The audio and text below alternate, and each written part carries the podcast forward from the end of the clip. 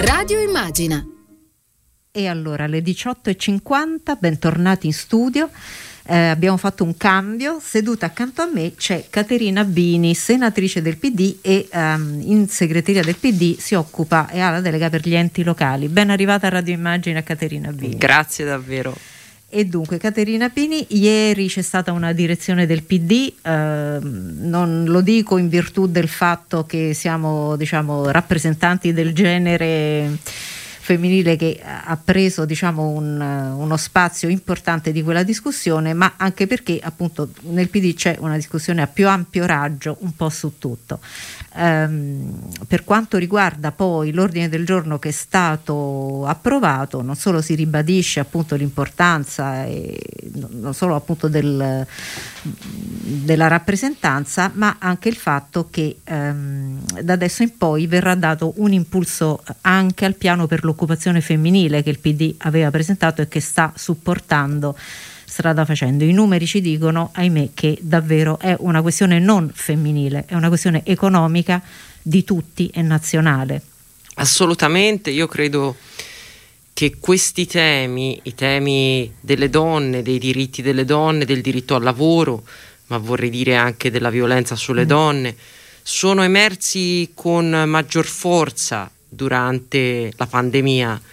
Non è che però li scopriamo oggi, nel senso che sono problemi che già c'erano, che la pandemia ha solo messo in maggior luce. Cioè la sensazione netta, ormai è più di una sensazione, i dati ce lo dicono, è che comunque il prezzo più grande in una società che già è devastata da un punto di vista psicologico, economico, sociale, sanitario, lo stiano pagando le donne da ogni punto di vista. E quello dell'occupazione è sicuramente uno dei temi prevalenti, quindi io eh, credo che questo debba essere uno dei punti fondamentali del nostro dibattito da ora in poi, più su temi di merito, vorrei dire che anche su caselle di potere eh, che contano, sono importanti, eh, ma che credo siano solo strumenti per poi arrivare ad affrontare quelle che sono le questioni vere sul tappeto. Ecco, eh, vorrei che eh, oggi noi discutessimo davvero di come dare una mano alle donne da tutti i punti di vista in una fase difficile eh, come quella che stiamo attraversando e in prospettiva in generale appunto come rendere le donne maggiormente protagoniste, protagoniste reali della vita sociale a tutti i livelli anche perché eh, appunto i dati ci dicono che se l'occupazione femminile arrivasse al 60% questo porterebbe 7 punti in più di PIL, questo non conviene alle donne, questo conviene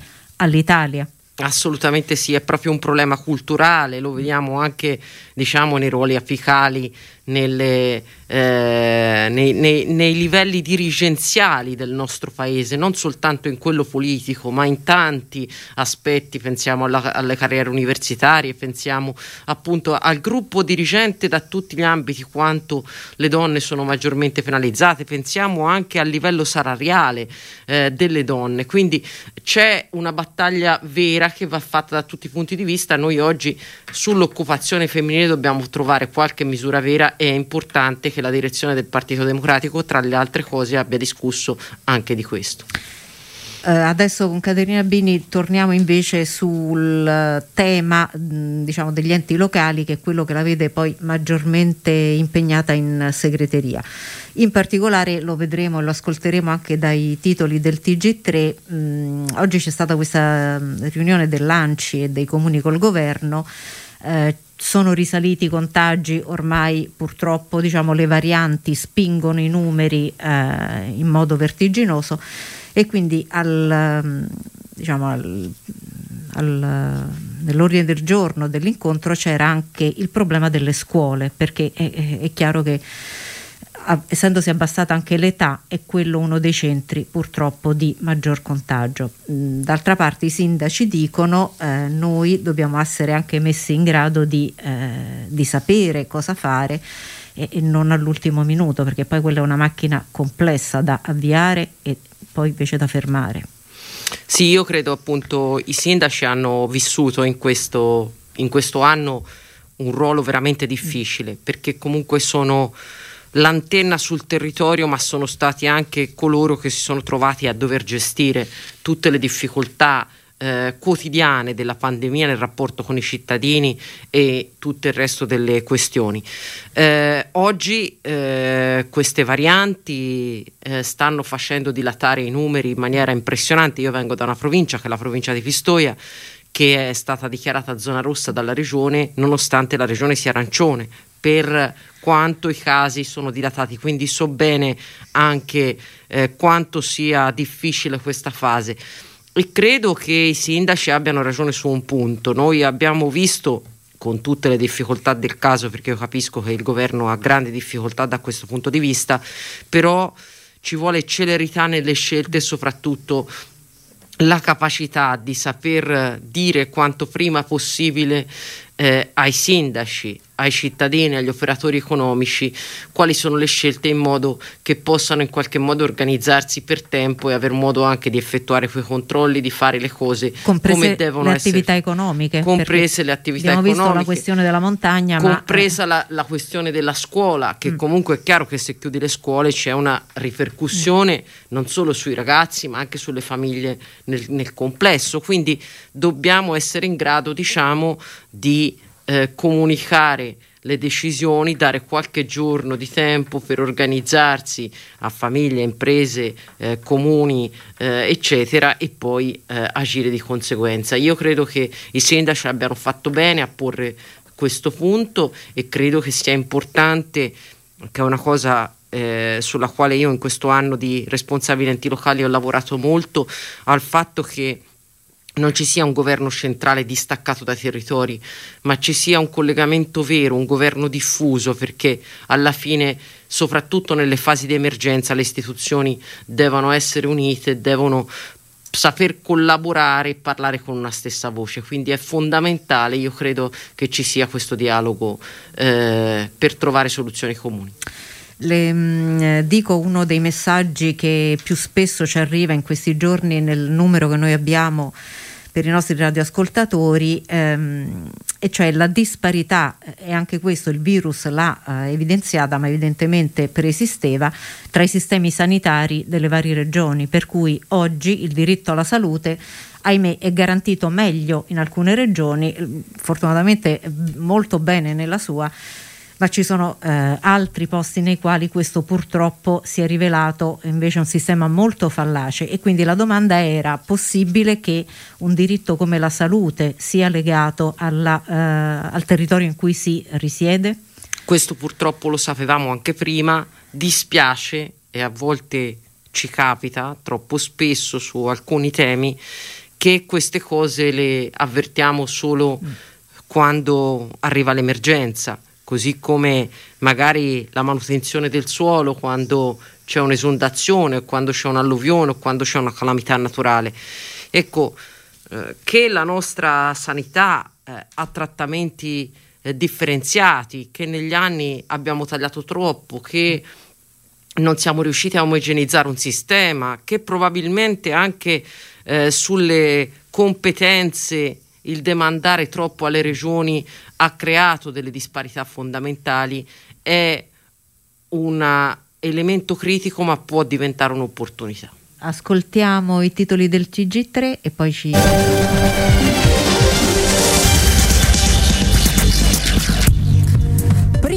DPCM del governo Draghi, scuole chiuse in zona rossa per le regioni gialle e arancioni quando ci sono più di 250 casi ogni 100.000 abitanti, decideranno i governatori allarme varianti da quella inglese a quella nigeriana isolata a Brescia. Le mutazioni spingono i contagi. Bologna, zona rossa da giovedì, da domani la provincia di Ancona. Strappo dell'Austria sui vaccini. Il cancelliere Kurz annuncia la collaborazione con Israele. Atteso il via libera dell'EMA per il farmaco Johnson Johnson per l'11 marzo. Il governo deve ridare speranza a un paese depresso. Al TG3 il cardinale Parolin, segretario di Stato Vaticano, si trova in spirito di intesa e collaborazione per il bene comune. Liberate in Nigeria le 279 studentesse rapite da un gruppo jihadista, le drammatiche testimonianze picchiate con i bastoni perché camminavamo troppo lente.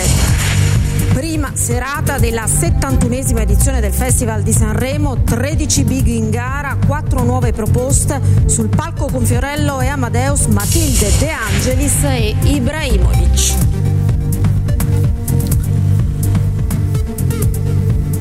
Buonasera dal E allora sì, ascoltavamo un po' eh, le cose che ci siamo dette fino ad ora, in particolare c'è anche il capitolo vaccini, questo fa parte eh, sì appunto de, di questa sanità a velocità differenziate, però c'è anche un nuovo corso che inizia adesso con questa nuova nomina del generale Figliuolo. Mm, ci auguriamo diciamo, che questa macchina riesca a davvero a muoversi più eh, armonicamente per tutti perché anche qui appunto abbiamo situazioni in cui eh, è garantito il diritto al, ad essere vaccinati e altre in cui invece si sta eh, ancora in fila e molto molto indietro. Assolutamente, io credo diciamo che questione eh, generale è quella che facevamo prima, cioè le differenze tra le regioni che vanno piano piano armonizzate. Sui vaccini si innesta anche un altro tipo di problema, che è quello comunque della carenza delle dosi. Eh, in Europa noi siamo tra i paesi messi meglio, ma è evidente che nel cittadino comune vedere che l'Inghilterra che è uscita dalla Gran Bretagna, che è uscita dall'Europa, ha eh, una vaccinazione estesissima, porta eh, quelle pulsioni anti-europeiste che secondo me sono assolutamente negative in una fase in cui sappiamo quanto l'Europa anche per questa pandemia è stata fondamentale. Basti pensare eh, sì. al Recovery Fund e ai 209 miliardi che grazie all'Europa eh, arriveranno al nostro paese. Quindi per far questo noi dobbiamo essere in grado davvero di accelerare sulle questioni dei vaccini, di fare una vaccinazione di massa come ha annunciato Draghi nel suo intervento di insediamento in Senato e di riuscire a farla con l'efficacia e l'organizzazione che serve perché solo così saremo in grado anche di tamponare questo problema delle varianti che si trasmettono con una rapidità molto più importante rispetto a prima e solo se parallelamente anche le nostre vaccinazioni andranno con rapidità allora riusciremo a tamponare una situazione che se no rischia di diventare complicata. Anche questo... perché da questo pure dipende il, um, diciamo, la soluzione del problema economico. Se non risolviamo quello pandemico eh, non... Evidentemente è tutto collegato. E certo. L'altro mh, tema diciamo, che abbiamo sentito nei, fra i titoli era, ehm, lo sentiamo dalle parole di Parolin, spirito di intesa e di collaborazione perché sostanzialmente se l'obiettivo è ripartire e salvare tutti insieme il Paese, eh, si chiede appunto in questo senso che tutti collaborino a farlo. Un'altra delle domande diciamo, che ci arriva in questo momento è legata al fatto che eh, il PD è eh, in un governo amplissimo con forze che, che fino all'altro ieri diciamo, eh, erano su tutte altre posizioni. Mm, molti ci dicono perché dobbiamo sentirci in imbarazzo noi eh, in questa alleanza, sono gli altri che hanno fatto il salto di 180 gradi per arrivare sull'europeismo e sul, eh, dire, su valori che da sempre animano il PD. Eh, e questo non porta anche un pericolo di snaturarci, cioè il fatto di dover stare in una coalizione così diversa e così ampia? No, io penso appunto che noi non dobbiamo avere nessun imbarazzo, noi siamo nel luogo dove dovevamo essere, nel senso che Draghi è l'emblema dell'europeismo, eh, lo ha detto con grandissima chiarezza sempre nel discorso di insediamento, quando ha detto non arretreremo di un millimetro sull'europeismo, sui nostri valori, sull'euro, chi eh, ha intenzione di tornare indietro rispetto a questi temi non può sostenere questo governo. Quindi noi non abbiamo nessun imbarazzo. Ce lo ha chi ha fatto un'inversione a U eh, quasi imbarazzante e il motivo per cui questa inversione è stata fatta non è, diciamo, perché si sia cambiato idea su temi così importanti da un giorno all'altro. In una notte è evidente. I temi sono altri, sono legati evidentemente anche a quel consenso nelle aree del paese del nord più produttivo che la Lega eh, di Matteo Salvini incarna e eh, che evidentemente eh, deve aver fatto notare quanto non sostenere un governo che potrà gestire 209 miliardi per la ripresa, per gli investimenti, per il lavoro, eccetera, sarebbe stato un boomerang anche elettorale. Quindi io ci vedo solo un ragionamento di convenienza elettorale, penso che poi diciamo le, gli equivoci di fondo della posizione della Lega di oggi, che non è quella di ieri, verranno comunque fuori, ma noi dobbiamo tenere la barra dritta e la nostra coerenza su quelli che per noi sono sempre stati i valori fondamentali. Ultima domanda, poi la, la lascio libera. Recovery Fund, l'abbiamo evocato più volte, le priorità del PD per questa partita unica nella storia, non, non sappiamo se ritornerà mai un momento del genere.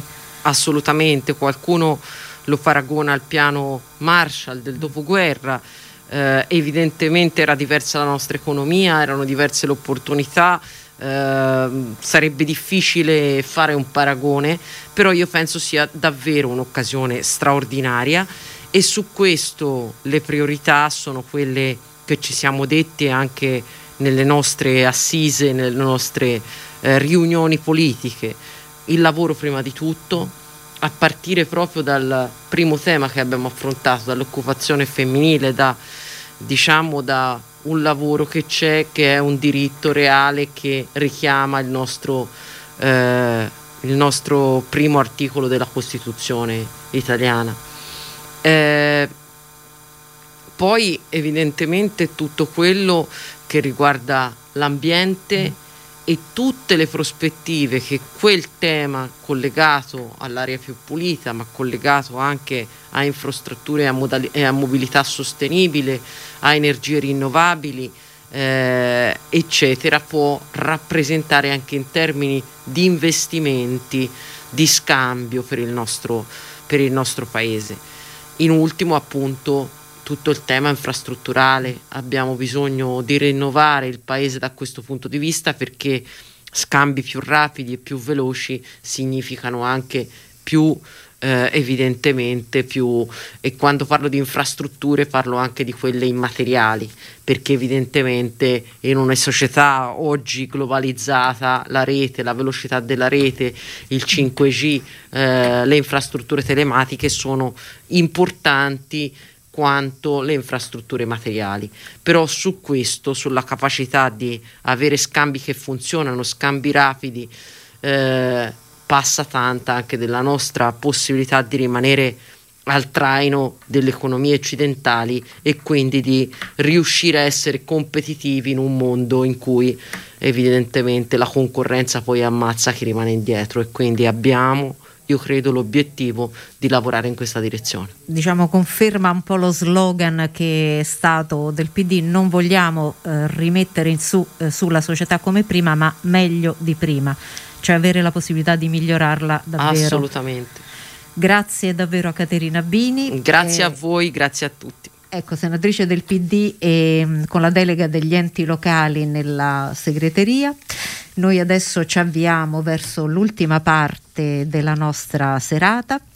E Lawrence Ferlinghetti, una delle figure più importanti della storia letteraria americana e non solo, nel nostro Good Night eh, gli diamo proprio eh, l'omaggio anche da parte di Radio Immagina l'omaggio al Little Boy di San Francisco, scomparso pochi giorni fa. Lo ascolteremo nel servizio di Sara Guabello e Roberto Soriani. Io invece vi do appuntamento per domani mattina alle 8 con Stefano Gaggelli e i suoi ospiti di Ora di Punta.